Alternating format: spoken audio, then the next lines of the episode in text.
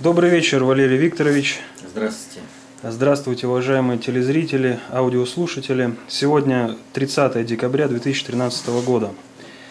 Сразу приступим э, к вопросам. Первый вопрос пришел от Игоря. Э, возможно ли, что ГП управляет обществом уже не первое трехтысячелетие?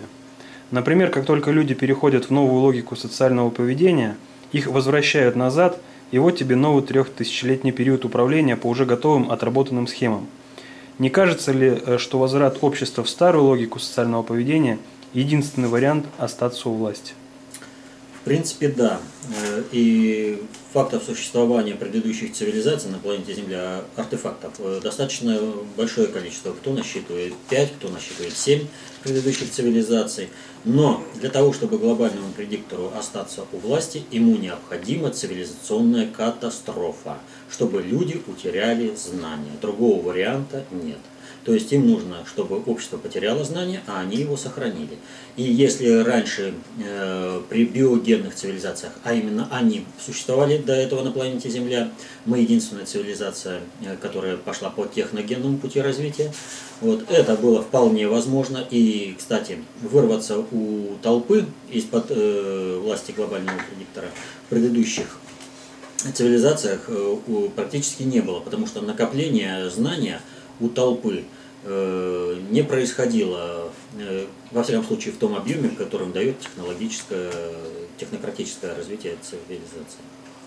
Поэтому, естественно, они хотели бы это сделать, обрушить полностью всю цивилизацию на планете Земля, но дело в том, что сейчас у них ситуация такая, что вместе со всей цивилизацией они обрушат и себя. Скрыться им где-либо на планете Земля или улететь на другую планету просто не представляется возможным. Поэтому они ищут возможности преодоления глобальной экологической, экономической и военно-политической катастрофы. При этом, естественно, они преследуют цели лишения народа знания и сокращения народа населения. Вот раньше был золотой миллиард, теперь речь идет о 500 миллионах. Такая ситуация. А далее вопрос от Сергея Белова и связанный также с ним вопрос также от Сергея 55. А, Валерий Викторович, прошу прокомментировать интервью Ходорковского. А, мне непонятно, что он имел в виду, когда говорил «война» или «Северный Кавказ», выбор «война». И от Сергея, 55. На прошлой неделе Путин помиловал узника совести, непримиримого оппозиционера действующего режима лично Путина Ходорковского. А также под амнистию попала участница пан-группы бунтующих вагин, как здесь э, написали Толоконникова. Оба этих фигуранта проходят по очень громким резонансным уголовным делам. Отношение в обществе к ним неоднозначно. Создается впечатление, власть опасается, что третьи силы могут физически устранить обоих фигурантов и всю вину свалить на кровавый режим Путина.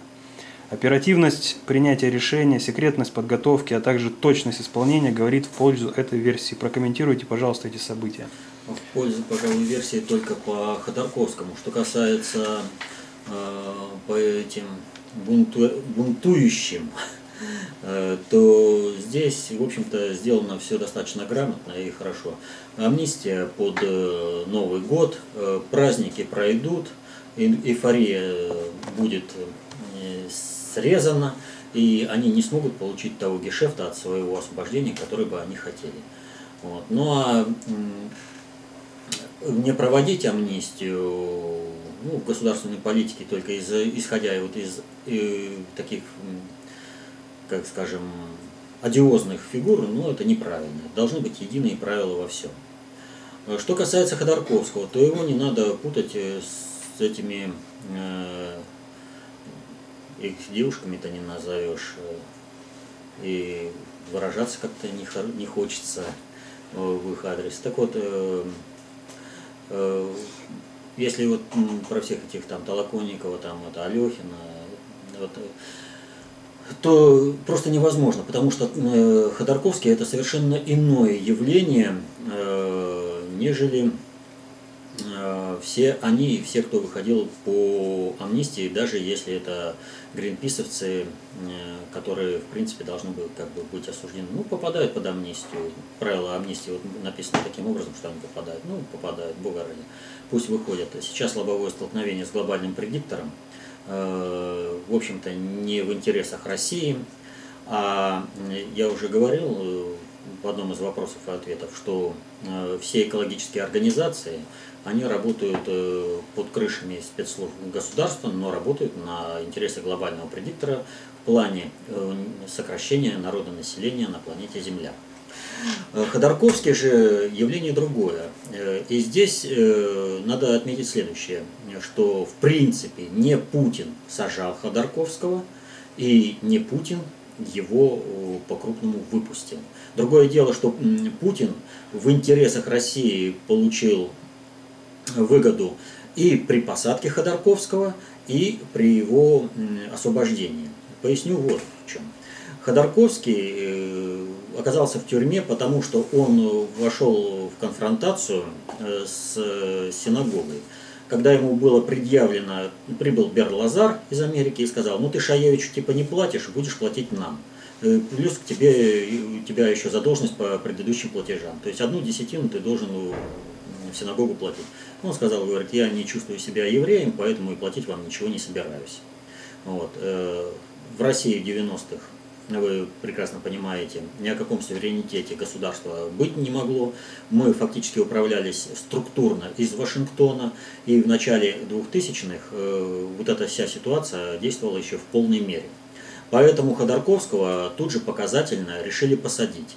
И если вы помните, э, Путин единственный, э, кто возражал о об осуждении Ходорковского. В чем же заключалось его возражение? Путин говорил, что если э, человеку, человека садить по таким принципам, то это будет несправедливо по отношению ко всем, потому что все нарушали, а сажают только одного. Человек должен сесть за реальные преступления. И в результате этого Ходорковский сел не по, не по тем э, надуманным причинам, которые ему пытались инкриминировать э, синагогой, чтобы было показательно для всех олигархов, типа любого из вас мы сейчас выдернем, посадим и растопчем. Вот. А за реальные преступления, которые доказаны были по суду. Он сел. Вот. Если бы Ходорковский э, не сел за реальные преступления, то у него шанса по-крупному выжить э, в местах заключения не было бы. Вот. И Ходорковский за эти 10 лет реально понял, что вот это осуждение за реальные преступления, в принципе, спасло ему жизнь. Поэтому он Путину на пресс-конференции спасибо сказал, поблагодарил, вот, что Путина за освобождение. Так вот, э, осуждение Ходорковского за реальные преступления повлекло то, что Путин смог, э, в общем-то, построить э, российских, э, россионских олигархов и заставить их в определенной мере работать на интересы России. Теперь же, когда глобальному предиктору потребовалось освобождение Ходорковского, то, ну, представьте себе, только президент, подчеркиваю, не государь, а президент, э, должность, э, государство сказал, что подпишет э, помилование, ему тут же был оформлен и загранпаспорт, и все остальные документы, и прямо из мест заключения он оказался за границей. Но это просто нереально даже, ну как реально, но за гранью как бы вот такой практической возможности даже для большинства людей, которые находятся на свободе, чтобы так быстро оформить документы и улететь. А вот э, Ходорковскому все сделали, когда он находился э, в заключении. То есть э, Ходорковского выдернули для каких-то определенных целей. Для каких э, вот вся местная тусовка, она э, либералистическая, она надеялась на то, что Ходорковский сейчас продолжит воевать с режимом, продолжит э, финансировать э, оппозицию. И они все думали, что вот это получится. Ходорковский сказал, что нужно быть сумасшедшим, чтобы думать о перевороте в стране, а он не такой слабоумный. Он не будет финансировать все либералистические эти движения. Более того, он себя позиционировал как э, патриот России. Сказал в данном случае, то, что не понял товарищ, да, что если встанет вопрос территориальная целостность России или война, то он будет воевать за территориальную целостность России. Но, к сожалению, в данной ситуации у Ходорковского прозвучала очень такая интересная мотивация вот этой территориальной целостности. Он сказал, что э, в мире нет незавоеванных территорий, э, что если мы завоевали Кавказ, то мы должны за него воевать. А вот это большая-большая бомба под э, целостность государства. Россия никого не завоевывала. Все народы входили в состав России исключительно добровольно. И все войны, которые вела Россия, она всегда вела против бандитско-сепаратистских э, течений в этих э, регионах, э, где присо... которые присоединились или вошли в состав России.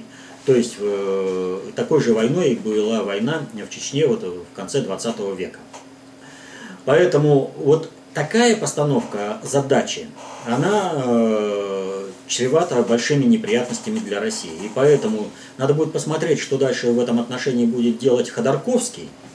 Вот. Но э, я не думаю, чтобы это была основная цель выпуска Ходорковского. Основная цель, вот как проскочила и такая информация, очень интересная и по каналам, э, таким интересным, что э, единственный, кто может указать э, всей россионской олигархии о том, что они, никто и звать их никак, что все они стали олигархами, э, проведя бандитскую прихватизацию, это Ходорковский, который реально отсидел. И его слово будет являться квитанцией на это дело. То есть Ходорковского выпустили для того, чтобы информационно оправдать и показать необходимость среза всех россионских олигархов. И это очень э, большая опасность для всех э, нынешних олигархов. Поэтому у них есть, в общем-то, один выход. Либо начинать работать на интересы России и, спасая Россию, спасать и собственную жизнь, и собственную семью, либо же они будут обрезаны, как это делает глобальный предиктор со всеми. То есть они, именно для этого Ходорковского, в принципе-то, и выдернули. Но, в, но здесь, опять же, э, Путин извлек определенные выгоды. То есть для, с глобальным предиктором договорился на определенных параметрах управления миром. Э, то есть, да, вы выдергиваете Ходорковского для того, чтобы э, потом как бы направить вот эту информ... через него информационный канал э, на создание информационного поля по обрезанию э, всех олигархов. Ну а мы, используя ваш канал, покажем этим олигархам, что надо работать на Россию, будем восстанавливать суверенитет России. Очень выгодное как бы, взаимосотрудничество. Но конкретно э, для чего Ходорковского выдернули, будет известно в будущем. Вот. Такая, в общем, ситуация с Ходорковским. Далее два вопроса от Игорька. Э, напоминаю, что у нас с 23 декабря новые правила на рубрике «Вопрос-ответ». Э, от одного пользователя один ответ, от Игорька Вопрос. два вопроса, да, два. Э, пришли еще до оглашения этих правил, поэтому еще два. Первый. Сейчас в России внедряют универсальную электронную карту, которая объединяет в себе идентификационные данные, банковскую карту, электронный кошелек и так далее.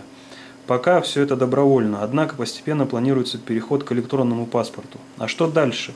Будут вживлять в, чело, э, в тело человека электронный чип. Все это похоже на сценарий самого мрачного фантастического фильма, где правительство контролирует каждый твой шаг. Ведь в тех же США еще в прошлом э, году Обама подписал указ об обязательном чипировании всего населения. Почему наше правительство это делает? Или мои опасения напрасны? Ну, даже в Соединенных нет, опасения не напрасны, но даже в Соединенных Штатах еще нет обязательного чипирования населения, то есть никому ничего не, еще не уживляют. Массовое чипирование всего населения – это голубая мечта глобального предиктора. Для них э, важно ввести что? Первое – разрушить семью, чтобы люди воспроизводились искусственно, и для того, чтобы они были полностью управляемы, их нужно свести до уровня биоробота. За счет снижения вообще потенциала людей, не дать развить генетически обусловленный потенциал, а ограничить его э, вживлением различных чипов, которые будут определять э, функциональную нагрузку и подчиненность этого человека определенным замыслам. Это мечты глобального предиктора. И в частности, я вот уже неоднократно говорил про фильм а, «Теория большого взрыва», который вот э, среди молодежи очень популярный.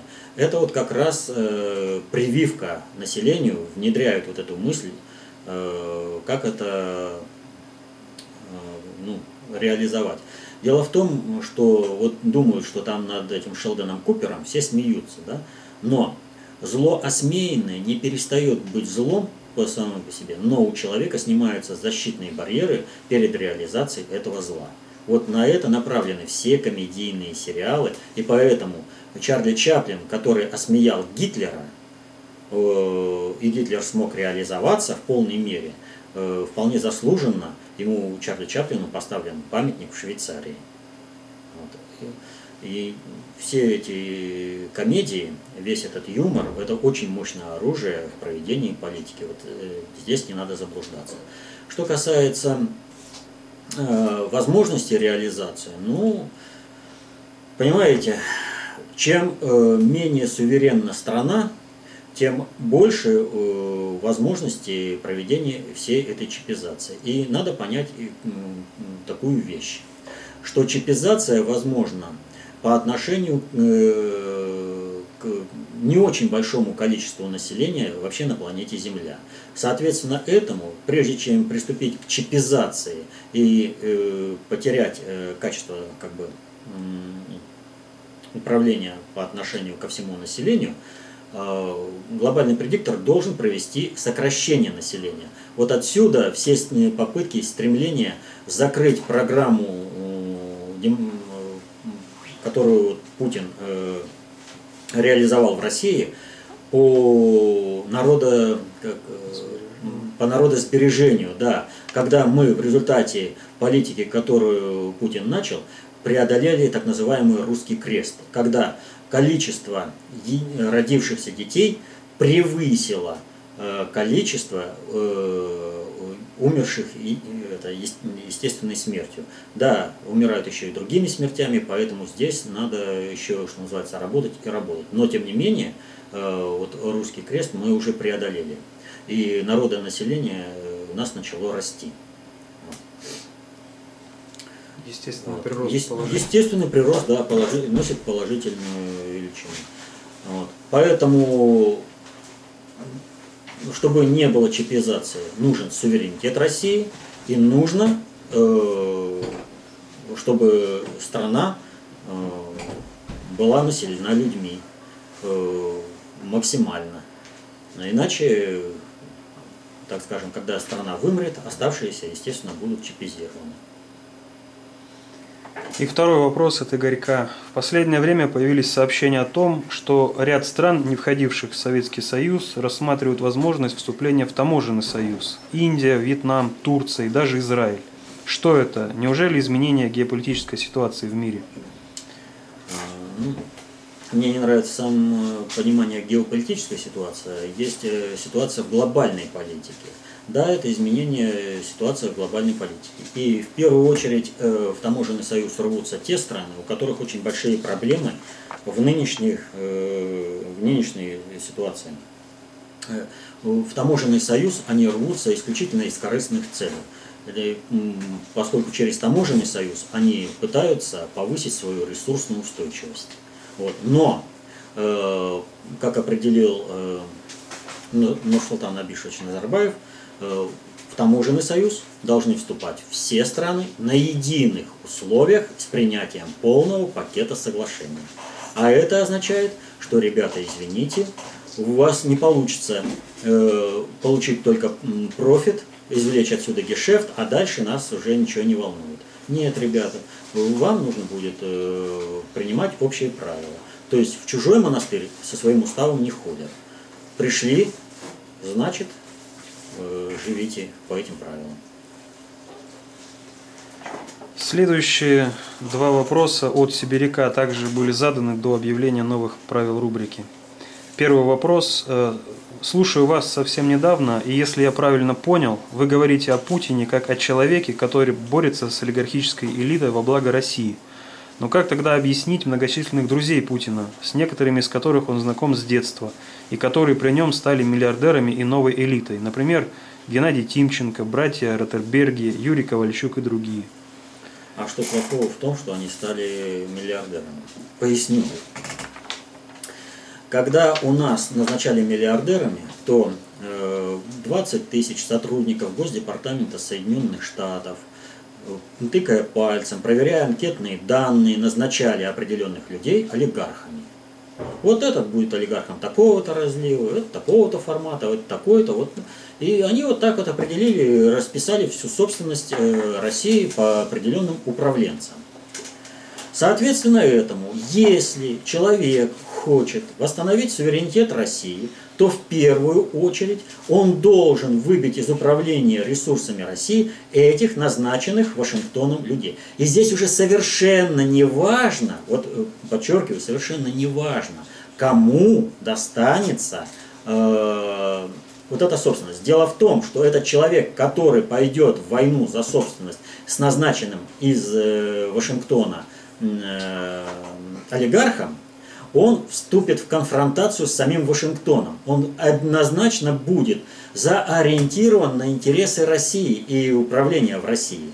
И поэтому он уже э, по этому факту, только по факту конфронтации за собственность, он уже более соответствует интересам России, нежели тот, э, который чисто работает на интересы Соединенных Штатов. И появление новых олигархов – оно однозначно размывает власть, чисто вот структурную власть Соединенных Штатов над Россией, э, над ее экономикой. Поэтому ничего плохого в том, что появились новые олигархи, а старые ушли, э, для России нет. Это наоборот, выбивание управленческих позиций э, Соединенных Штатов внутри России.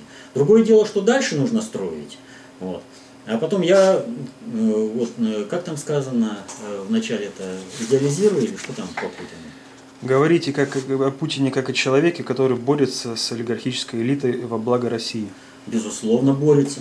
Потому что даже э, оказывая протекцию со стороны государства новым миллиардерам, он заставляет их работать э, на интересы государства. И у нас, вы обратите внимание, э, страна, пусть декларативно во многом, во многом декларативно, но осталась социальным государством советского типа – где, в какой стране еще возможно получение э, квартир?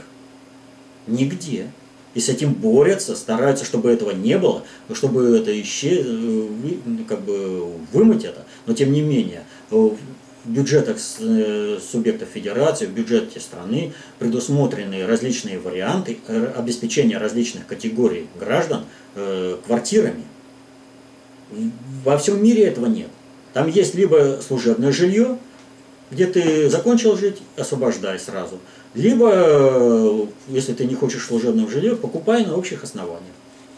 И еще много чего социального. Но это же нужно держать за счет каких-то ресурсов, а эти ресурсы забираются у олигархов. Поэтому хочешь быть олигархом, давай работай на создание определенного суверенитета страны. Вот. Ну, я понимаю, что хотелось бы, так скажем, сразу коммунизм везде, и олигархов бы, чтобы не было. Но в принципе, вот с точки зрения управления, принципиальной разницы находится ли собственность э, в управлении как бы общенародной или частной, никакой. Главное, э, на какие цели используется вот эта собственность, по каким правилам она функционирует. Вот. Ведь то, что находится в общенародной, так скажем, собственности, это по факту является собственностью анонимных кланов. И это с наглядной очевидностью проявила приватизация, когда определенные кланы приватизировали кто металлургию, кто железные дороги, кто еще чего. Вот кто чем управлял, тот то и приватизировал. Что-нибудь досталось народу от этой приватизации? Нет. Тогда о какой вообще народной собственности можно говорить? И второй вопрос от Сибиряка. Около двух-трех недель назад несколько западных сайтов сообщило о том, что МВФ предложил правительству США поднять подоходный налог до 71%. Правда это или нет? Если правда, то почему все ведущие СМИ это проигнорировали и как отреагировало правительство США? Э, я не знаю, правда или нет, я не знаю, как насчет там несколько зарубежных сайтов. Э, действительно, такой всплеск информации был, но источником э, этой информации послужила публикация в одном из блогов. Это был блог частного конкретного человека. Значит, э, ну, бывает, что и через блоги сливают информацию. И блоги, в принципе, многие для этого и служат, для слива информации. Вот. Но было ли реально такое предложение или нет, пока что неизвестно. Как отреагировал Соединенные Штаты? Ну, элементарно. Мы же прекрасно понимаем, что введение такой, э, так скажем, репрессивной ставки э, налогообложения в толпоэлитарном обществе однозначно влечет, за собой э, расшатывание управления государства и нарушение его экономической устойчивости. Соединенные Штаты борются за то, чтобы налогоплательщики платили внутри Соединенных Штатов, и не бежали. Они и так-то бегут из Соединенных Штатов. А куда бегут? В Европу. Значит, нужно расшатать Европу. Э, что на этой неделе мы знаем? Э, во Франции, а она фактически является колонией Соединенных Штатов, э, репрессивная ставка в 75% утверждена. Вот и вам ответ от Соединенных Штатов. То есть не будут Соединенные Штаты как государство, да и э, как э, система надгосударственного управления сейчас Соединенные Штаты еще слишком рано опускать его в хаос, чтобы такую ставку э, реализовывать. Что касается МВФ, вполне возможно, что такое предупреждение было, но как предупреждение. То есть, ребята, смотрите, что будет. Вопрос от Юрия. Э, есть ли у вас информация о состоянии климата в допотопной цивилизации? Как вы относитесь к версии о том, что климат до потопа был сродни нынешнему экваториальному, то есть лето без смены времен года? Ну, вообще-то такую версию была выстроена на основе тех артефактов, которые добыли археологи о предыдущих цивилизациях на планете Земля. Ничего добавить я здесь не могу. То есть э, вот эта версия, повторю, она выстроена на тех артефактах, которые есть. Вопрос от Болизавра. Э, любопытный фильм «Петр и Петр». Далее ссылка на этот фильм. Правда, что Петра I подменили во время путешествия по Европе в Великом посольстве, и поэтому назад вернулся кто-то не похожий на Петра и с прямо противоположными навыками, умениями и мировоззрением. Интересная теория, однако в фильме как-то не очень голословно, как-то все очень голословно и натянуто. В начале этого фильма дается утверждение, что жена Левашова была подло убита, а кому был э, нужен сам Левашов и тем более его жена. Ой, про Левашова мы не будем говорить, это вопрос такой, э, как бы второстепенный. Э, правильно задается автор вопросом, кому они нужны. Э, выполнили свою роль, и поэтому Мавр сделал свое дело, Мавр должен уходить. Что касается Петра, версия о подмене Петра, версия давняя, и она еще относится к деятельности времени жизни самого Петра. И здесь надо понимать вот что. Петр I это самый большой просчет глобального предиктора в отношении России, который они допустили и который они простить не могут. Поэтому ненависть к мальчику с кошачьими усами, как э, его любят называть, подпитывается со всех сторон, как со стороны, э, так скажем, внутрироссийских, так и за рубежом. Нужно э, понимать вот какую вещь когда э, Иван Грозный начал строительство империи, он тем самым вошел в конфронтацию с глобальным предиктором. И э, что характерно, вот эта конфронтация, то есть строительство русской империи, не было поддержано ведическими кланами внутри России. Иван Грозный фактически сражался в одиночку за интересы России Э, без поддержки ведических кланов. Э, что и обусловило, в общем-то, достаточно трагический исход э, его жизни, его семьи и обрушение России в смуту. Во время смуты Россия потерпела ну, достаточно серьезный технологический и экономический ущерб. И Россия превратилась, в общем-то, в третьестепенную страну что устраивало глобального предиктора, который взращивали Россию как функциональный модуль для решения собственных задач. И не более того. Для этого глобальный предиктор привел у нас к власти династию Романовых. И на Петра Первого глобальный предиктор возлагал особые надежды. Дело в том, что э, встраивание России в политику глобального предиктора, в структурную политику, началось уже при Алексее Михайловиче Тишайшем, э, отце э, Петра I, а Петр I должен был добить полностью российскую государственность и российский суверенитет. Для этого его воспитывали в немецкой слободе, для этого ему представили лучшего друга Лефорта. Вот. И э, Петр I э, поначалу как бы оправдывал все эти э, э, чаяния глобальщиков. Но э, при этом э, его деятельность э, нашла, э, вошла в конфронтацию с ведическими кланами здесь, внутри России. И ведические кланы, они не собирались-то, в общем-то, развивать страну. Их как бы устраивала старина. Э, они не видели необходимости в технологическом рывке, ни в чем. И они, не поддерживая Петра, э, сеяли ему э, как бы противодействие в стране его создавали. Поэтому Петр вынужден был бороться. И когда Петр отправился с великим посольством на Запад, то, воспользовавшись тем, что его какое-то время не было, а в принципе э, народ-то не очень э, лично-то знает э, государя, это хоть у нас, хоть в Западной Европе, где маленькие королевства, как там в сказке сказано, вернулся в свое королевство и запер за собой дверь на засов. Вот. И там-то государей достаточно, ну, имеется в виду правителей, достаточно плохо народ знал, а уж тем более у нас – и вот э, среди, так скажем, патриотической тусовки сразу была вброшена мысль, а царь-то не настоящий, царя-то подменили. Вот.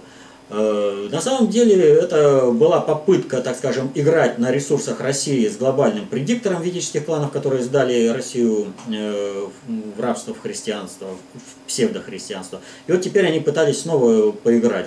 Э, типа мы самые крутые, мы костоправством занимаемся, а вы-то всего лишь глобальной политикой. Вот мы вам тут устроим ужо, тут вашего царя уберем.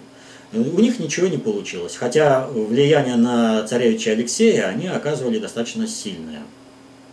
Вот. Э, глобальный предиктор долго, в общем, не понимал э, действий Петра, э, пока не выяснилось, что Петр фактически их переиграл используя технологии Запада, используя техно... Э, помощь Запада, он фактически восстановил русский э, государственный суверенитет, и более того, он создал империю. Э, империю на иных концептуальных основах, нежели британская. И именно с этого момента началась борьба с династией Романовых глобального предиктора. Вот. Так что по Петру Первому любые мифы э, как бы используются для того, чтобы не э, отрицать его деятельность. То он рептилоид, то он там царя-то подменили, то еще что-то. Главное, чтобы его не принимали в России, не понимали, что он сделал. Да, он достаточно много ошибок сделал. Но так повторяю, его растили специально для того, чтобы он добил Россию. А в результате этого он, используя западные ресурсы, сделал из страны империю, которая стала дальше проводить глобализацию по-русски. Далее сообщение Дмитрия Казарезова из Таганрога. Если задаться мыслью предназначения человечества, э, мне пришла такая мысль, э, что если рассмотреть, как устроен человек, то по сути это огромный макроорганизм, симбиоз, совместное проживание миллиардов живых существ и их взаимопомощь, одна из частей которого является нейронная э, сеть клеток, мозг, отвечающая за управление макроорганизмом и распределением ресурсов в нем. Если применить это к планете Земля, получается та же система. Возможно, миссия человечества заключается в том, что мы должны сформировать такую же систему, нейронную, как мозг – выйдя на более высокий уровень самоорганизации и взять на себя функцию управления планетой согласно божественному проведению. А вот э, миссия человечества на планете Земля и вообще в мироздании неизвестна пока что человечеству, как бы мы этого не гадали. Но человечество может выявить эту мысль, э, миссию, если будет следовать промыслу Божьему.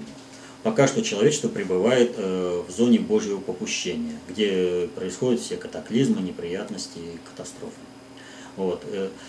Э, следование э, промыслу Божьему снимает всю кризисность в жизнедеятельности человека и, соответственно, этому поможет человечеству выявить ту задачу, ради которой Бог ввел человека в экосистему планеты Земля. Вот. Это единственное, что я могу сказать. Гадать вот здесь, э, что и как должно быть, ну, пока не приходится.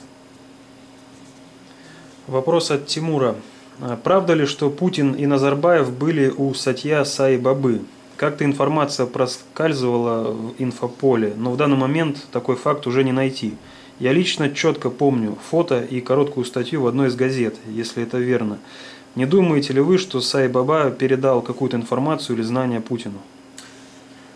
Во-первых, я не нашел ни одного подтверждения. Такая информация действительно как-то проскакивала, вот, но я не видел ни фотографий, ничего. А, просто когда такая информация проскакивала, я попытался найти подтверждение этой информации, я ничего не нашел. Ну а во-вторых, Сайбабе нечего было, в принципе, передавать-то Путину. А, вот есть несколько видео, где Владимир Михайлович Зазнобин рассказывает о собственном опыте общения с Сайбабой. Посмотрите, а, там все вполне достаточно либо работу «Последний гамбит».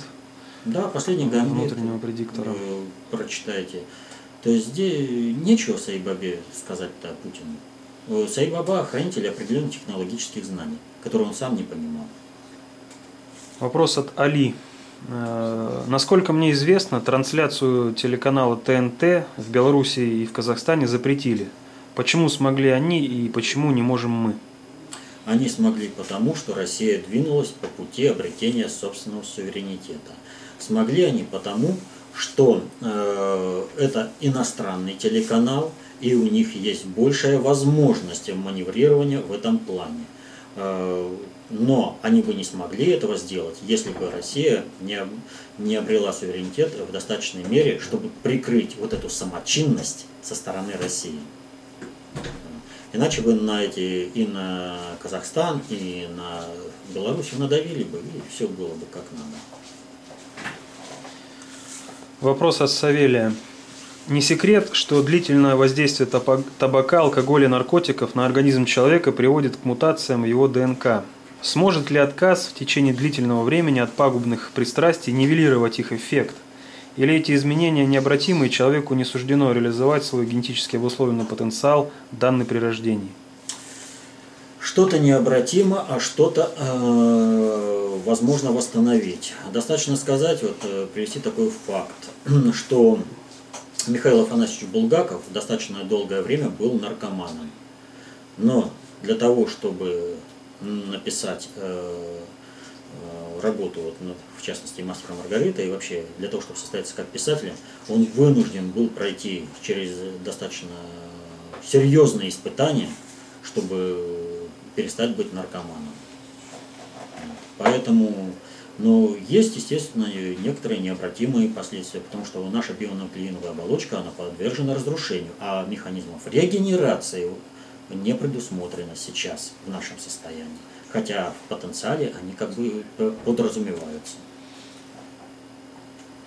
Сообщение от Андрея.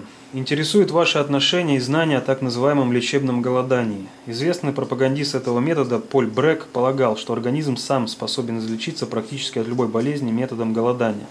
Тут, конечно, не имеются в виду запущенные случаи или переломы и другие вещи. Проверил на себе практически семидневное голодание, ощутил настоящий прилив сил и бодрости. Никаких нарушений в работе организма не заметил. Если, э, в официальной, э, если есть ли что официальной медицине скрывать по этому поводу, дабы уже и голоданию пытаются приспособить э, какие-то очистительные медицинские процедуры, клизмы и прочее, что, как мне кажется, наоборот, делает голодание неправильным и неестественным для организма. Задумано ли голодание свыше для той или иной пользы, ведь так, в так называемых священных книгах этому тоже уделено внимание. Безусловно, что человек, питаясь, зашлаковывает свой организм, и э, человек, этому организму необходимо очиститься. Голодание помогает э, очиститься организму, чтобы привести его в полное работоспособное состояние заново. Это как э, очистка. Вы же, когда голодаете, продолжаете пить и вместе с водой у вас э, происходит очищение организма. Так что голодание в принципе полезно. Ну и действительно, э, медицина, которая упирается э, в, химии, в химические препараты в лечении, вот, она, естественно, не видит пользы в голодании и никак его не использует по назначению. Хотя действительно, вот, если человек приболел, то ему полезно воздержаться от еды для того, чтобы выздороветь. Вопрос от Олега Никишина.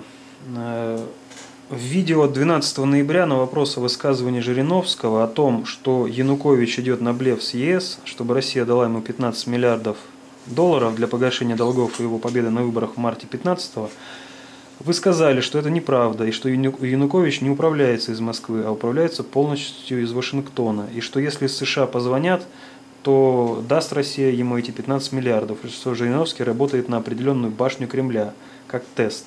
В видео 23 декабря вы сказали, что помощь Украины в 15 миллиардов долларов – это возможность стать государством и удар Путина по интересам США. Помощь оказывает Путин, а платить будут США. Путин через Жириновского тестировал США для дальнейшего оказания помощи Украине? Или это плата России э, по звонку за неподписание союза Украины с ЕС? Нет, ни то, ни другое. То есть, э, вот вы правильно процитировали и первое мое выступление, и второе, но выводы сделали совсем немножко не те. Значит, э, что касается Януковича, то он действительно не управляется из Кремля, и то, что он сейчас встал в конфронтацию с Соединенными Штатами, означает только одно, э, что он загнан в угол. Но при этом надо понимать следующее, что если бы Путин ему сразу предложил, и если была бы это долговременная заготовка, как, ну, так скажем, неделя другая, или даже хотя бы дня два-три, у Януковича была известна такая информация, которую Путин ему предложил бы по этим евробандам на 15 миллиардов, то Янукович неизбежно бы просто побежал бы с этой информацией в Вашингтон договариваться за счет России и получить какие-то, какой-то профицит для себя. Значит, э, э, что касается финансирования, и что вот, э, я бы сказал, позвонили и дали бы. Ну, будем говорить так, это слишком академическая ситуация. Россия уже не в том состоянии, когда из Вашингтона звонят, и она тут же раскошеливается и дает э, тому государству, которое э, требуется профинансировать со стороны Соединенных Штатов. То вот эта вообще ситуация, когда Россия кого-то финансирует, она выражается вот в чем. Э, все знают, что Советский Союз распался, что во время Совет, э, Советского Союза э, Россия являлась ресурсным донором для всех союзных республик. Вот. Но Советский Союз распался, а ситуация, при которой Россия является ресурсным донором для всех, подчеркиваю, для всех, в том числе и для Прибалтики и других республик, суверенных государств является ресурсным донором, она до сих пор сохранилась.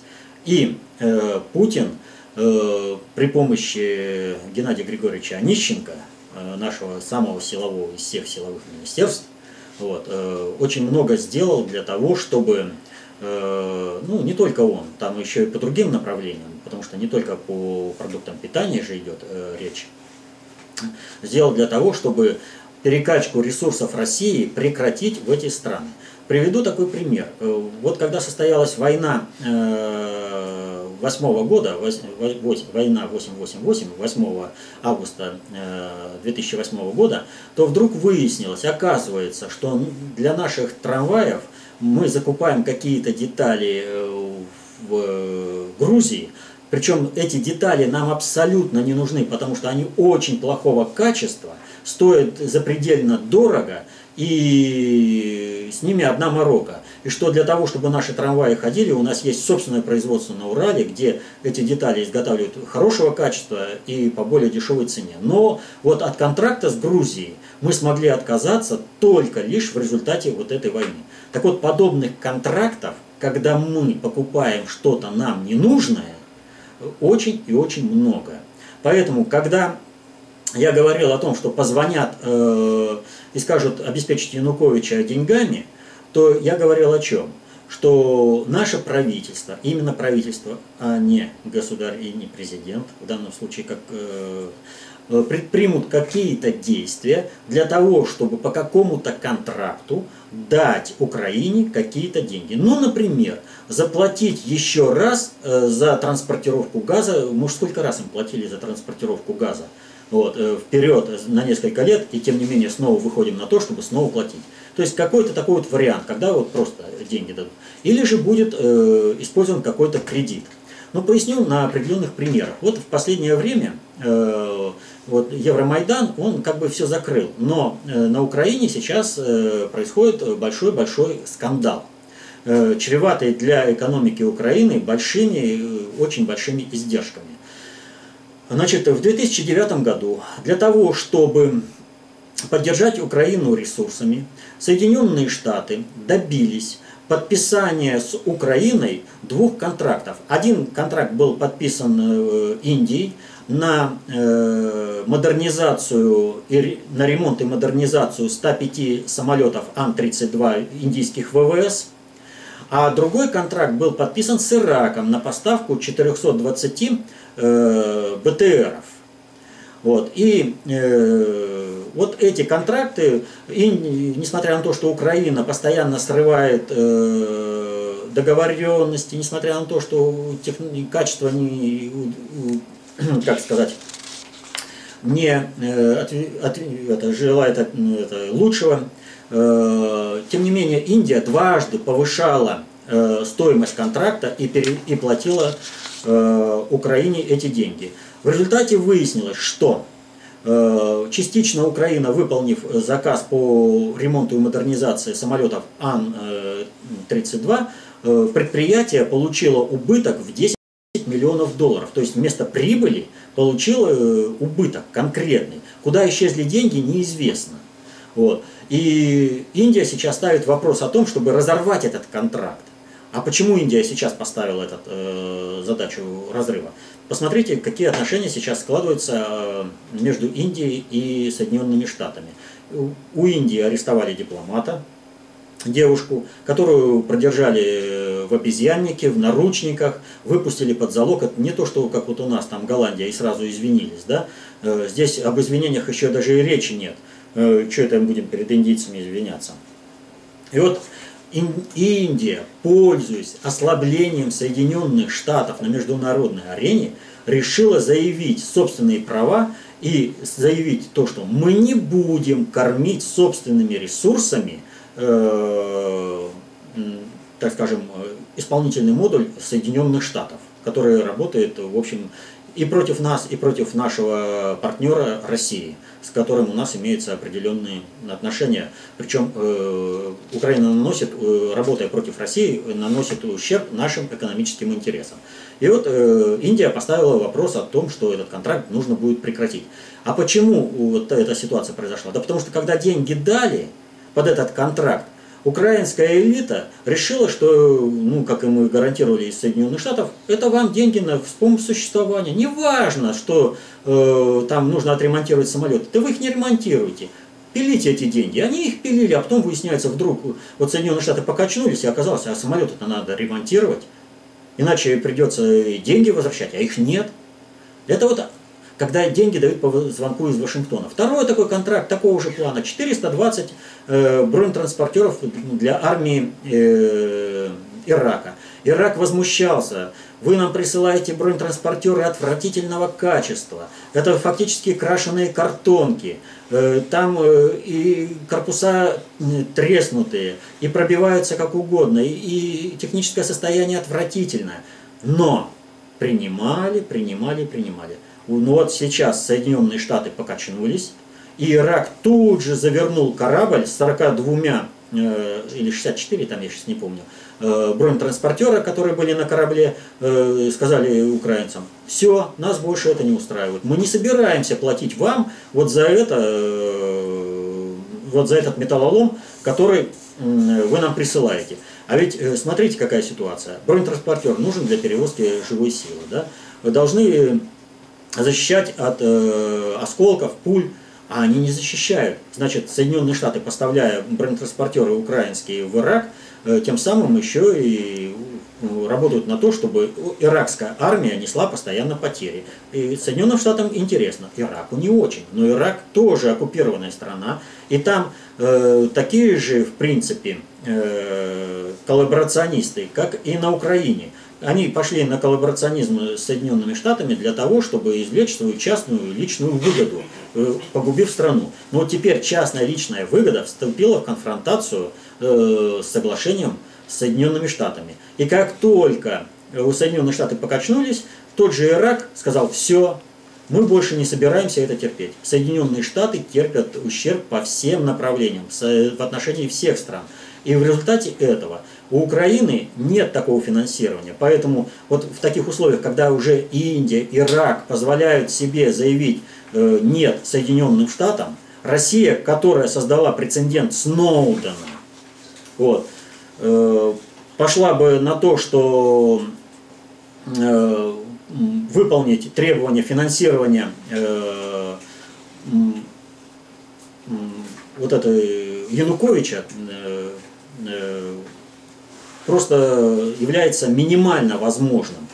Вот. А вот эта ситуация, когда 15 миллиардов евробандов, это фактически деньги, забранные у Соединенных Штатов. То есть, еще раз я объясняю, Э, есть бюджетное правило, согласно которому мы часть своей прибыли должны вкладывать э, в поддержание мировой кредитно-финансовой системы, основанной на долларах. Но по этому бюджетному правилу в умолчаниях как бы подразумевается, мы эти деньги будем направлять Соединенным Штатам и э, тем самым э, гасить э, новые деньги, обеспечивать их как бы товарный ресурс, э, товарным ресурсом, новые выпуски денег.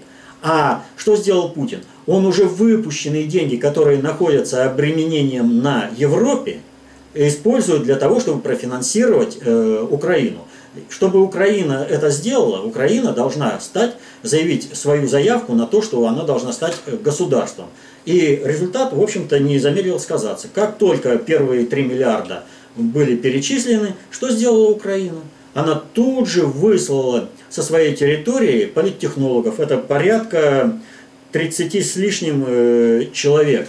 Э, в том числе э, выслали персона Нонграта стал и резидент Грузии Саакашвили. Вот. То есть Украина заявила, мы будем возрождать, вернее, создавать государственность. О возрождении здесь просто даже и речи пока еще не идет. Им нужно фактически с нуля создавать государство. То есть речь идет о чем?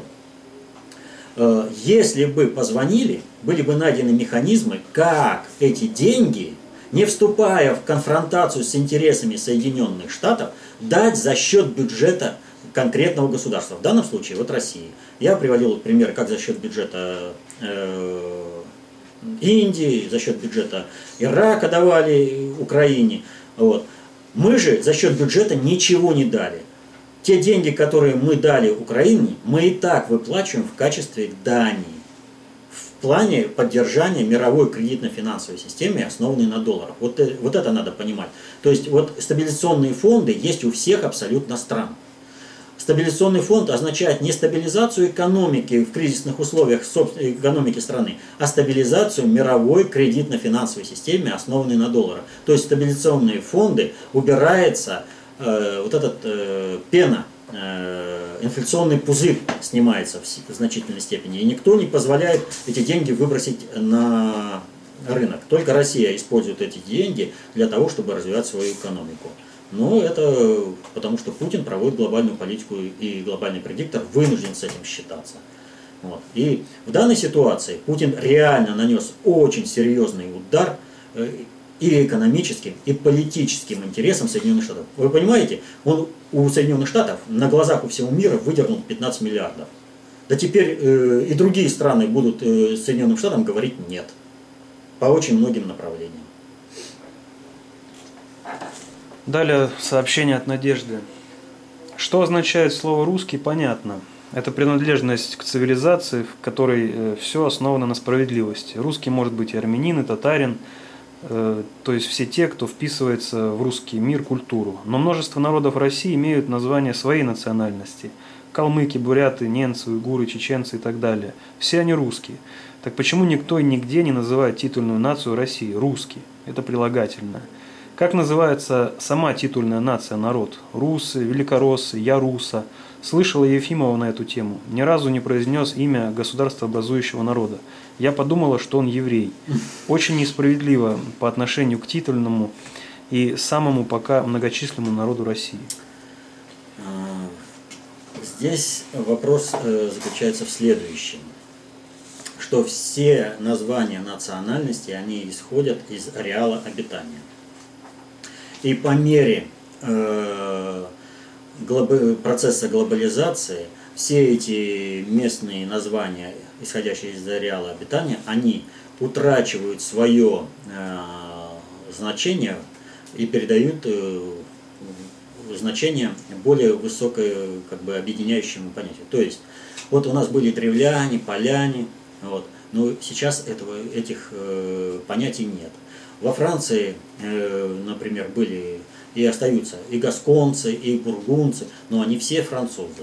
В Германии э, есть и саксонцы, и селесцы, и прусаки, но все они немцы. То есть происходит э, укрупнение вот этого этнонима, выражающего национальность. Вот, хотел кто-то, и вот вообще термин национальность, он э, дан в определении Сталина когда э, национальность, э, помните, да, общность э, территории, общность экономического уклада, общность языка, общность культуры и на, наличие всех, э, всего спектра профессий. Вот, следует добавить. Так вот, э, здесь ситуация какая? Понятие русский – это понятие цивилизационный, то есть это определенное претензия на проведение глобальной политики по определенной концепции управления.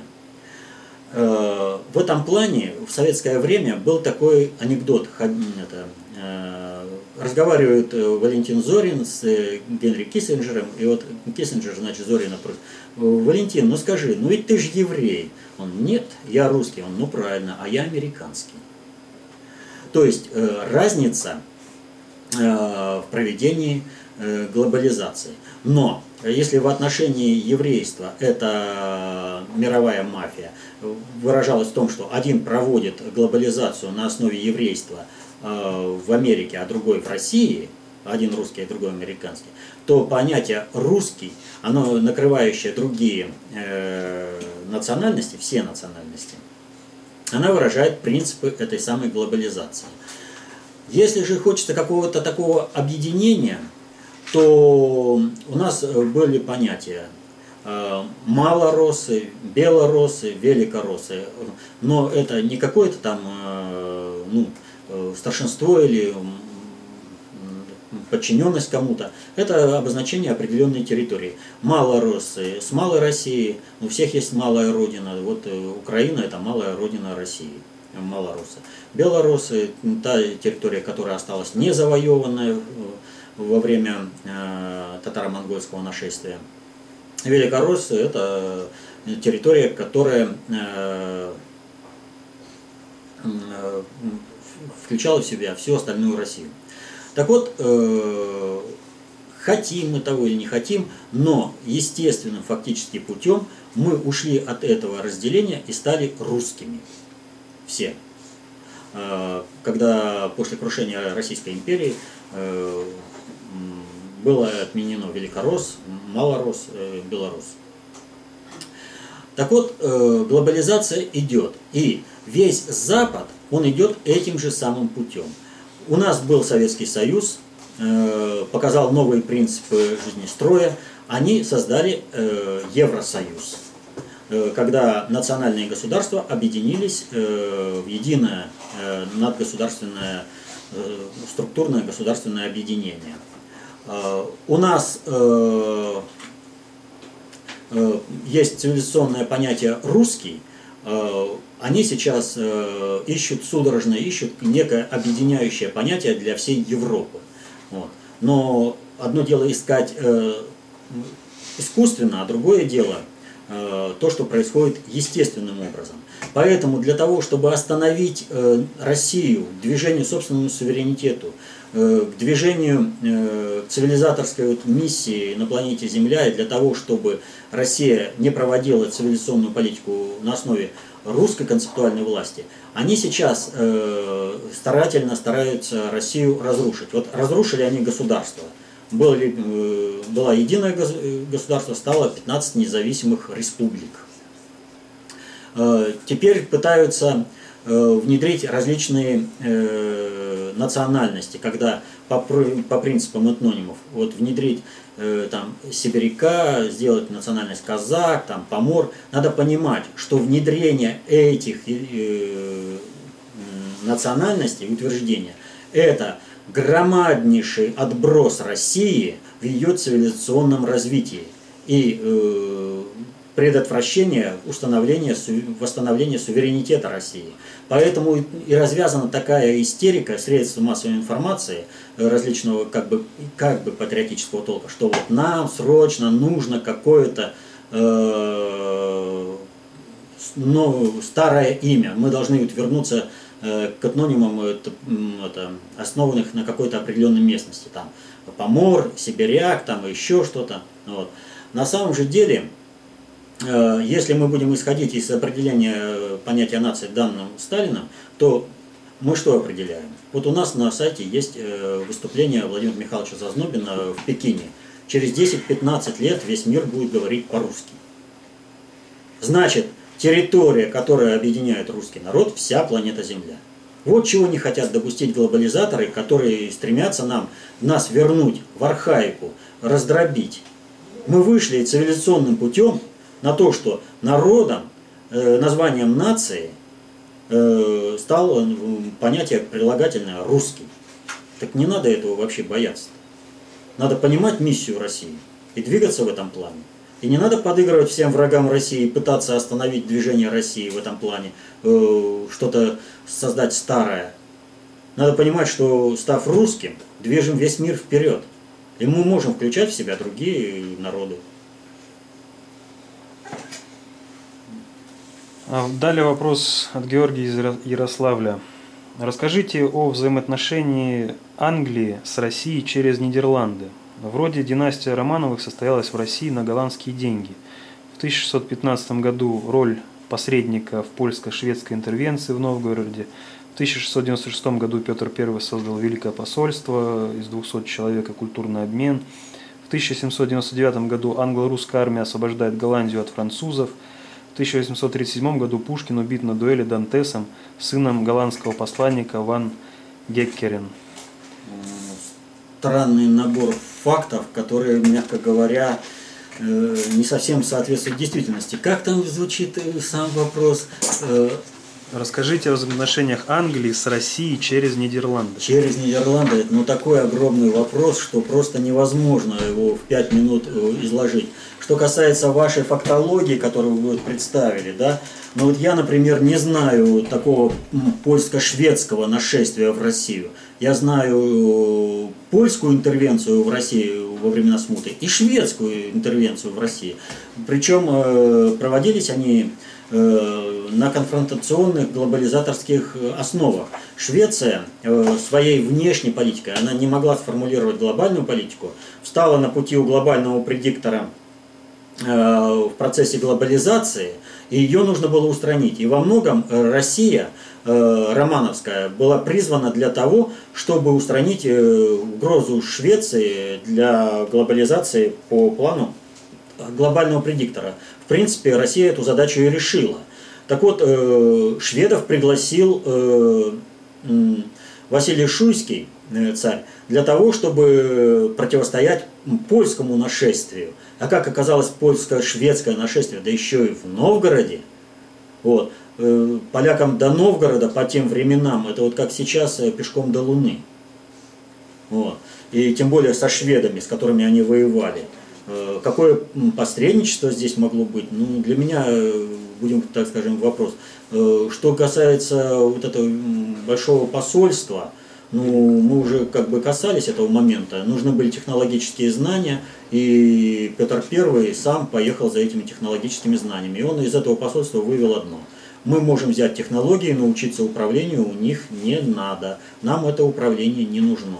И надо сказать, что Петр I, э, вот его говорят, что он э, был, э, насаждал иностранное присутствие в России, количественно да, но качественно нет.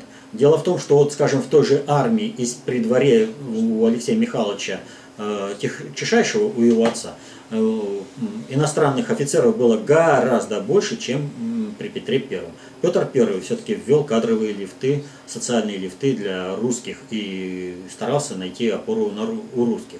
Э, там, когда в 799 году освободили э, да. Но в 799 году это вторая англо русская коалиция, там ничего не произошло. Там наоборот, так воевали против Наполеона, что он разбил войска англо-русской коалиции, и именно англичане с русскими убрались из Голландии. А освобождение Голландии произошло уже после разгрома Наполеона. Вот. Так что говорить о том, что кого-то там освободили, тоже не приходится. Э, задача вот этой экспедиции была в том, чтобы э, Россия, которая увлеклась, э, Петр, Павел I увлекся делами Средиземноморья и заглотил наживку в виде Мальтийского ордена острова Мальта в Средиземном море, он, она не должна была обладать ресурсами для того, чтобы реализовать эту задачу выхода в Средиземное море России. И корабли России, и э, морская пехота, э, свободные ресурсы, должны быть где-то истрачены. И вот эту задачу англичане великолепно выполнили э, высадкой в Голландии. Так что, ну а рассказывать... Как через Голландию реализовывалось, но здесь это не совсем правильный вопрос. Дело в том, что Голландия – это функциональный модуль глобального предиктора, э, который выступает на первое место тогда, когда Великобритания выступить на первое место не может, чтобы не проявить себя. Поэтому в определенной степени э, некоторая видимость конфронтации между Голландией и Великобританией, она поддерживается. Вспомним хотя бы три англо-голландские войны в 17 веке, а четвертая э, в 18 веке. Вот. Так что э, ну, эти вот войны, в общем-то, были призваны для чего, опять же? Убрать э, местную элиту, выбить ее и экономически закабалить и Англию, и Голландию. При этом э, те колонии голландские, которые питали саму Голландию, нужно передать во владение было Великобритании. Это решались именно войнами. Вот войной и решили. То есть логика социального поведения определенного времени должна всегда учитываться. А у нас как-то вот войны э, рассматривают только с, со стороны логики социального поведения сегодняшней. А это далеко не так. Нужно понимать роль и место войны э, по шестому приоритету каждой конкретной исторической эпохи. И тогда много станет понятно и с татаро-монгольским нашествием, э, так называемым игом, и со всеми войнами, хоть наполеоновскими, хоть какими. Такая ситуация. Ну, вопрос как бы объемный, слишком объемный, чтобы вот в пяти словах э, раз, э, Англию, Великобританию и Россию расписать. Это вообще нужно по глобальному предиктору, нужно писать книгу. Вот сейчас такой книги нет. Для того, чтобы вот э, изложить те знания по глобальному предиктору, э, которые я вот так вот излагаю, да, э, о структуре глобального предиктора, это нужно прочитать не один десяток исторических трудов чтобы в каком-то историческом труде найти какой-то факт сочленить его в мозаику с другим э, трудом, где тоже всего лишь на многостраничной, многосотстраничной монографии, тоже какой-то один факт, вот чтобы это все составить. Э, такой книги пока нет. И в принципе вот, ну, исследованиями глобального предиктора никто не занимается. И не потому, что возможностей нет, Возможностей у различных институтов больше, чем достаточно. Но непонимание самого факта наличия глобальной политики исключает из э, круга понимания наличие глобального предиктора. Вот. И поэтому вот, э, расписать э, взаимодействие Англии, э, Нидерландов, э, Голландии и России без освещения вот этих вопросов э, ну, просто не получится. Нужно понимать вообще структуру и действия глобального предиктора и наличие. Мы уже в некоторых вопросах, ответах касались о том, э, как была перенесена э, ставка глобального предиктора из э, Италии в Европу, в том числе и в Голландию и Великобританию. Но это мы только касались полноты освещения, и там не было. Там, там рассказывать очень и очень много. Очень много. Далее сообщение от Сергея Л. Здравствуйте, Валерий Викторович и весь коллектив ФКТ «Алтай». Разрешите поздравить вас с наступающим Новым годом. Желаю вам счастья, любви в личной жизни, творческих успехов, удачи в вашей очень полезной и нужной работе. Спасибо вам за ваш самоотверженный труд. Вопрос в следующем. Учитывая недостаток в ресурсах, не рассматривали ли вы возможность открытия расчетного счета, ну, банковского счета для поддержания вашего проекта? Наверняка люди, которые следят за вашей работой, несмотря на то, что они, конечно, не олигархи, мог, могли бы оказать при желании посильную помощь. Как пример, на последней встрече с Зазнобиным, проходившей в Москве, ее организаторы объявили, что они понесли некоторые затраты и предложили всем, кто желает, поучаствовать в помощи. Люди отозвались. Да и некоторые проекты типа «Закон времени» имеют на сайте раздел «Поддержка проекта». Нет, не рассматривали и рассматривать в принципе как бы не собираемся. Мы ни у кого ничего не просили и просить не будем, это раз. Те, кто хочет оказать помощь, тот выходит инициативно сам и оказывает такую помощь. Вот, э, поэтому больше добавить э, нечего. Э, вот когда будем делать следующий шаг в структуризации фонда концептуальных технологий, мы откроем расчетный счет. А пока работаем вот так, как мы работаем. Вопрос от Виталия. Недавно появилась якобы инсайдерская информация о том, что Путин хочет поставить своего кума Медведчука на пост премьер-министра Украины, чтобы он присматривал за президентом, семьей и другими олигархическими кланами и не дал им эффективно освоить 15 миллиардов, а также нажиться на подешевевшем газе, ну и, конечно же, ускорил процесс присоединения Украины к таможенному союзу. Что вы можете сказать по этой информации и как относитесь к Медведчуку? Никак нормально. Единственное, что здесь могу сказать, не надо ничего, не надо изобретать велосипед там, где этого не требуется. Я вот когда отвечал по олигархам и Путину, да, э, объяснял одну ситуацию. Любой человек, вставший в конфронтацию с Соединенными Штатами, уже объективно выгоден для России, и э, с этим человеком надо работать. Не надо здесь как бы лишних э, надсмотрщиков и все прочее. Дело в чем? Янукович, как только он согласился на эти евробанды, как только он согласился на эти 15 миллиардов, он сознательно встал в конфронтацию с Соединенными Штатами. Он нанес им очень серьезный, не столько экономический, сколько политический ущерб. Он теперь просто заинтересован в том, чтобы э, работать в тандеме с Россией он заинтересован больше, чем любой, кто будет за ним присматривать. Потому что он совершил то, что Соединенные Штаты не простят ни при каких обстоятельствах, вот просто ни при каких. У сейчас более заинтересованного человека, чем э, Янукович э, на Украине, работать вместе с Россией не найти. Э, при этом я, конечно, не исключаю что у него найдет какое-то наваждение, он может совершить не то что ошибку, а решит там перебежать. Но Каддафи перебежал. Так что э, все вопросы к Януковичу. А ставить каких-то наблюдателей нарушать там. Нужно вот Путин всегда работает по одному принципу. Он берет ту систему, которая есть, структуру, и встраивает ее в новую систему. Он перестраивает саму систему. Он эту структуру вводит в новую структуру. Понимаете? Поэтому и с Украиной происходит то же самое. А каких-то личностей куда-то толкать что-то, это должно быть вообще самым естественным путем. То есть, когда требуется выполнение определенной задачи, выполнение которой не находится какого-то другого человека, а он является оптимальным, ну вот, пожалуйста, давайте, но вы должны сами. Потому что, поймите, не надо э, строить внутренне конфликтных структур нельзя. Вот э, нужно строить э, неконфликтные отношения.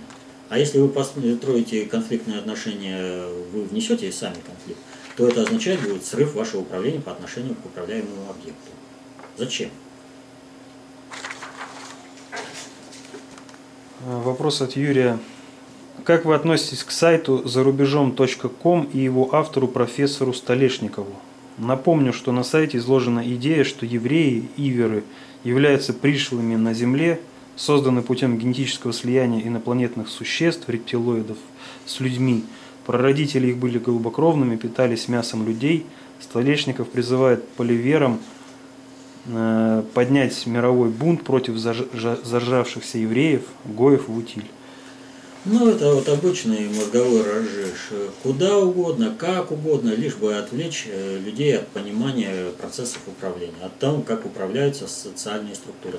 Надо искать каких-то э, рептилоидов, инопланетян, кого угодно. Ну, нашли. Вопрос, как им это удалось? Без выявления системы управления, концепции управления вы не сможете эффективно противодействовать.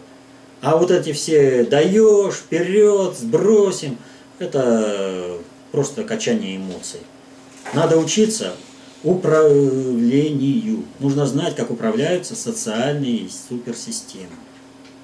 А этого ничего не дается в теме. Они вот предпочитают искать каких-то фантастические там рептилоидов, вместо того, чтобы задуматься о том, как реально управляется общество. Э, ну, почему такие проекты поддерживаются?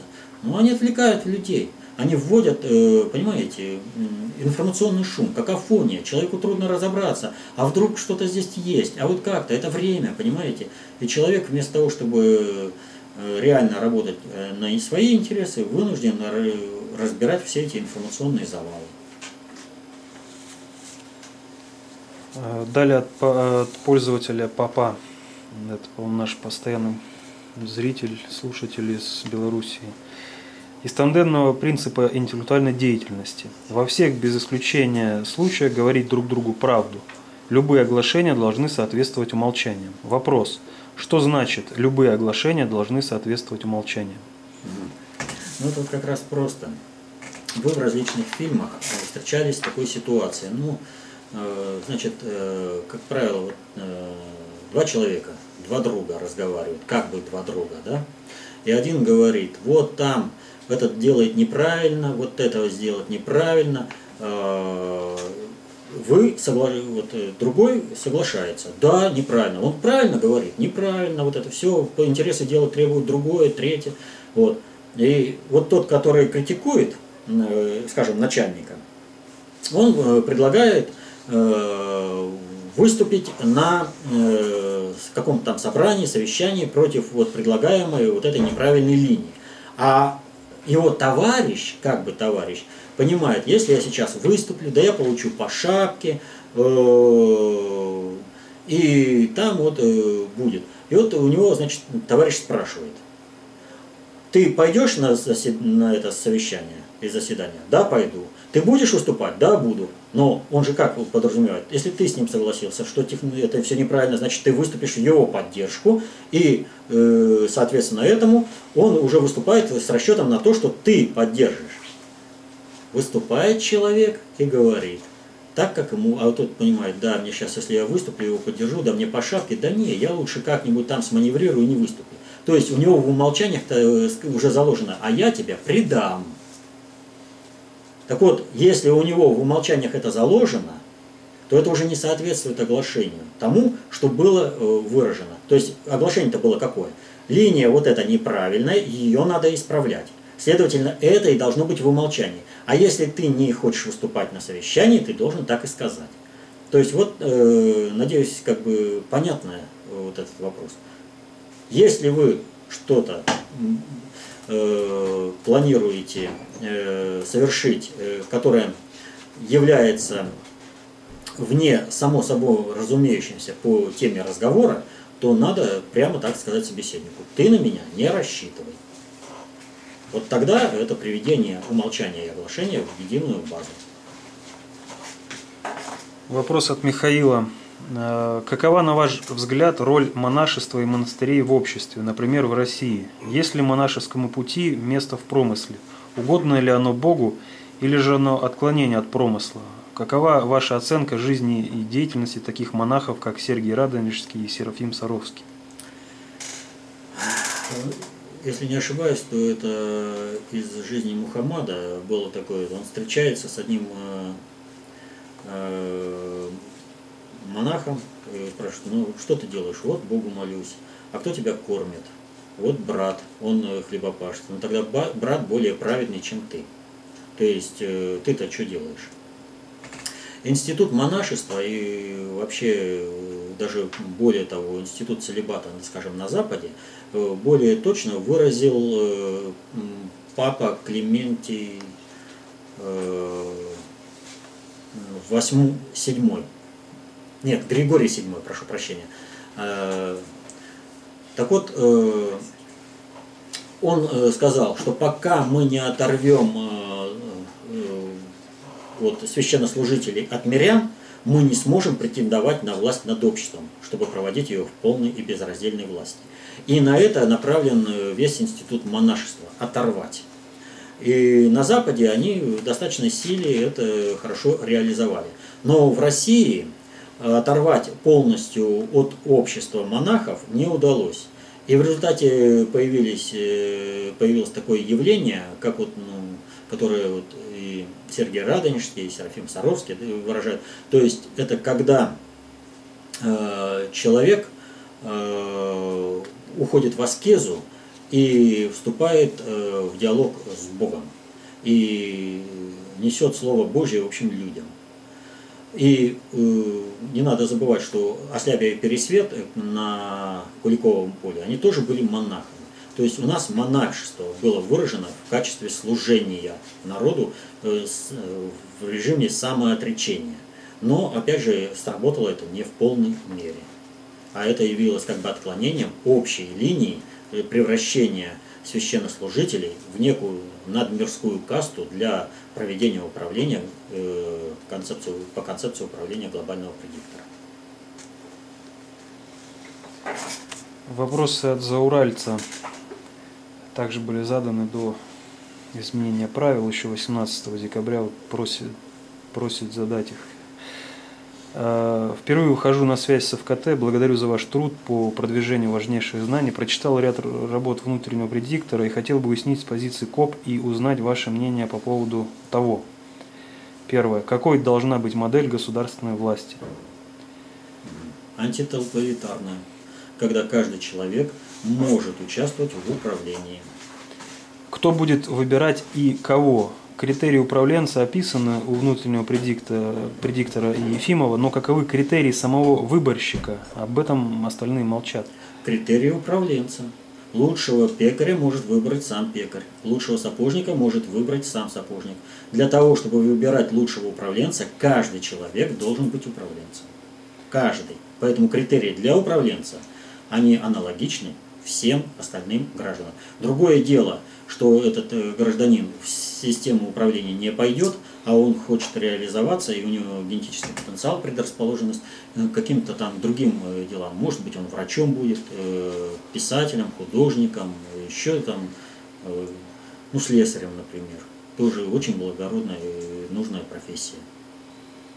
Если можно, назовите хотя бы схематично, какова должна быть структура власти – структура власти, ну как бы вот так вот, значит, это, ну, опять же, это, если вы схематично, представьте себе шар, который пронизывает э, через центр множество различных э, отверстий. Это вот отверстие как бы социальный лифт, по которому из, из любого фрагмента шара человек может подняться до, до вершины, а в данном случае до середины шара, откуда осуществляется управление всем обществом. Но это же и влияет на этого человека, что если он проводит управление вне интересов общества, то общество же э, окружает управленца, то это общество этого управленца и уберет со своей функцией. Будет ли взято в практику что-либо полезное из старого копного права? Безусловно, что-то будет взято, только то, что соответствует новой логике социального поведения. А что касается копного права, ну, посмотрите, уже в XIII веке не вполне э, функционировала новгородская вече, которая, в принципе, является вариантом. Вопрос за Уральцу относительно какой стороны Урала? А, вопрос а, от Егора. Недавно появилась информация о том, что 26 января на Манежной площади планируется митинг против исламофобии, кавказофобии и ксенофобии. Организаторы планируют миллион участников. Поводом называется уголовное дело против адвоката Мурада Мусаева. Одним из организаторов акции является представитель Российского конгресса народов Кавказа Абакар Абакаров.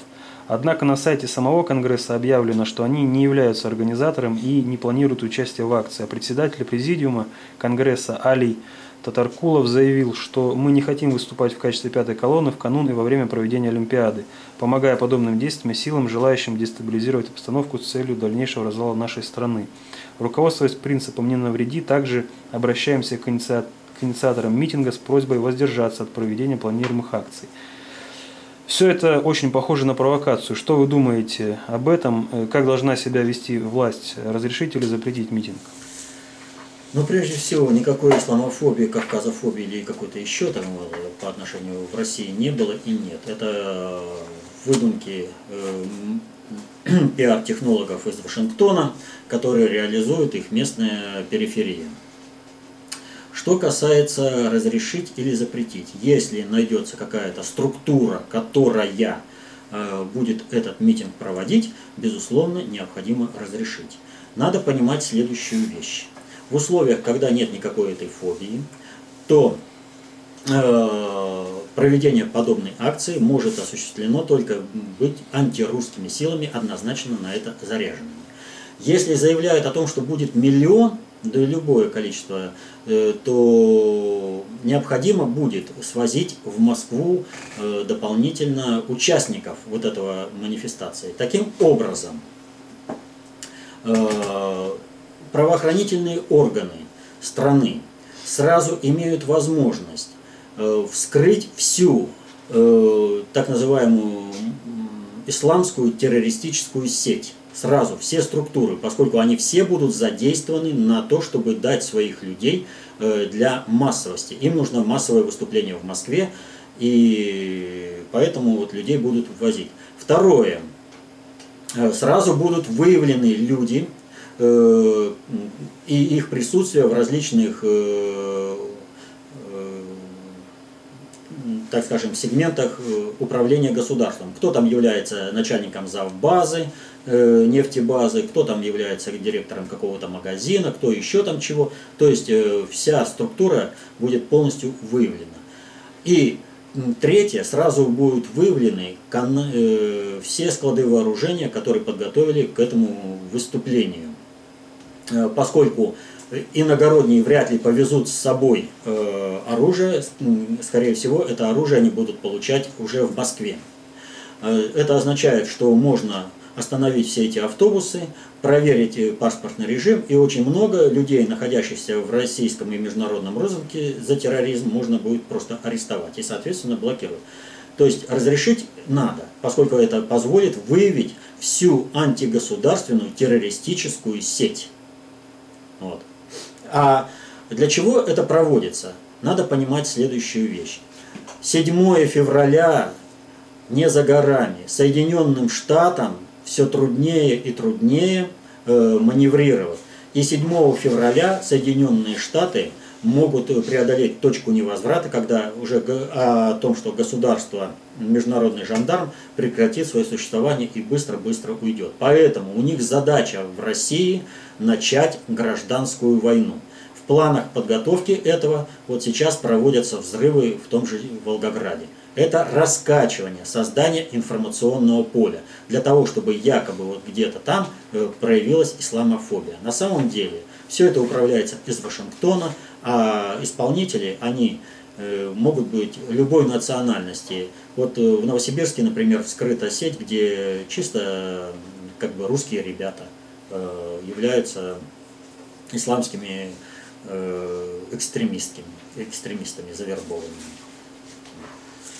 Поэтому разрешать надо для одной простой цели. Всех врагов России накрыть одним махом.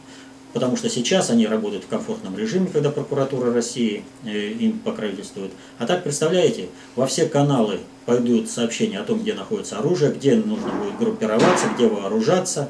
И, вот, и это все выйдет из-под контроля прокуратуры, будет известно очень большому количеству людей в э, правоохранительных органах, и все это пойдет, все это моментально рухнет.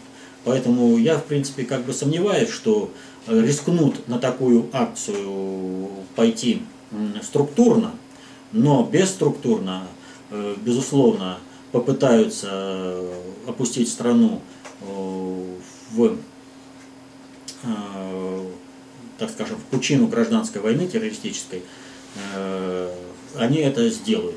Вот у нас на сайте без, в рубрике «Без комментариев» есть интервью одного сотрудника АНБ. Он прямо предупредил, что сейчас в России начнутся теракты, мы постараемся обрушить э, Олимпиаду, и все это только потому, что Россия вдруг захотела стать суверенной страной. Мы этого не допустим.